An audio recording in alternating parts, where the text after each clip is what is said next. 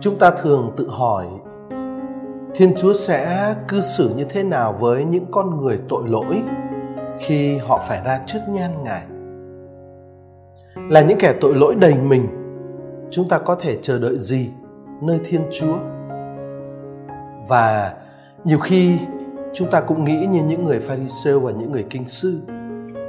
Chúng ta tưởng rằng giữa những kẻ thuộc về thiên chúa và những kẻ tội lỗi không thể có bất cứ sự giao hảo tốt lành và chân thật nào.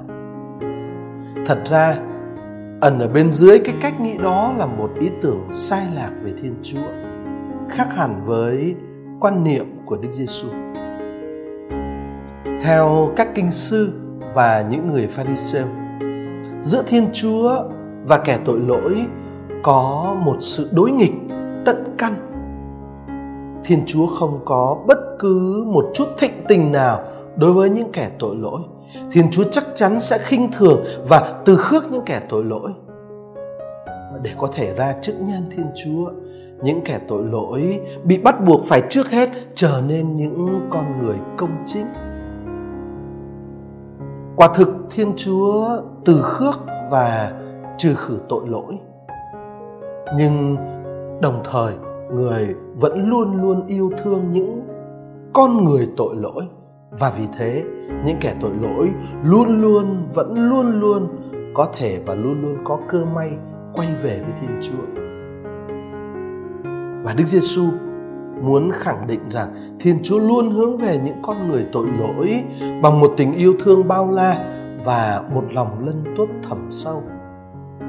Mối tương quan yêu thương và đầy lân tuất đó sẽ không bao giờ bị Thiên Chúa bẻ gãy và để diễn tả điều đó, Đức Giêsu kể cho chúng ta hai câu chuyện dụ ngôn về con chiên đi lạc và về đồng quan bị mất.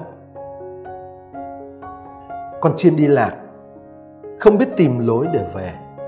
Đồng quan bị mất không tìm được con đường trở lại. Nhưng không vì thế mà người chăn chiên và người phụ nữ trong hai dụ ngôn lại bỏ rơi con chiên và đồng quan ấy. Họ không hề cắt đứt tương quan thiết thân của mình với những thực tại đã lạc mất và không biết đường quay trở về. Người chăn chiên không hề từ khước con chiên đã đi lạc.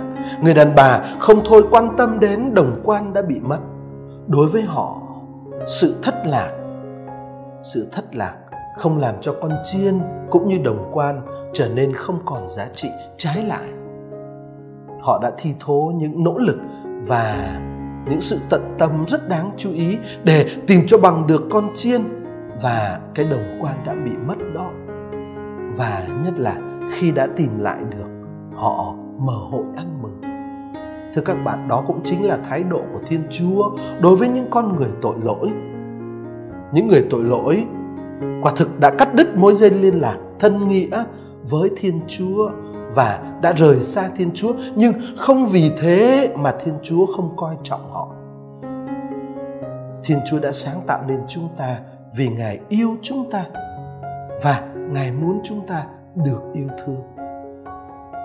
Ngay khi chúng ta đã phạm những lỗi lầm tày đình thì đối với Thiên Chúa chúng ta vẫn là những ngôi vị quý giá và rất đáng được yêu mến. Và Thiên Chúa sẽ làm tất cả những gì có thể để chúng ta lại được thuộc về ngài.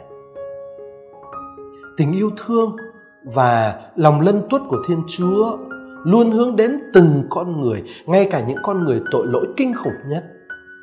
Ngài luôn tìm họ với tất cả lòng yêu mến.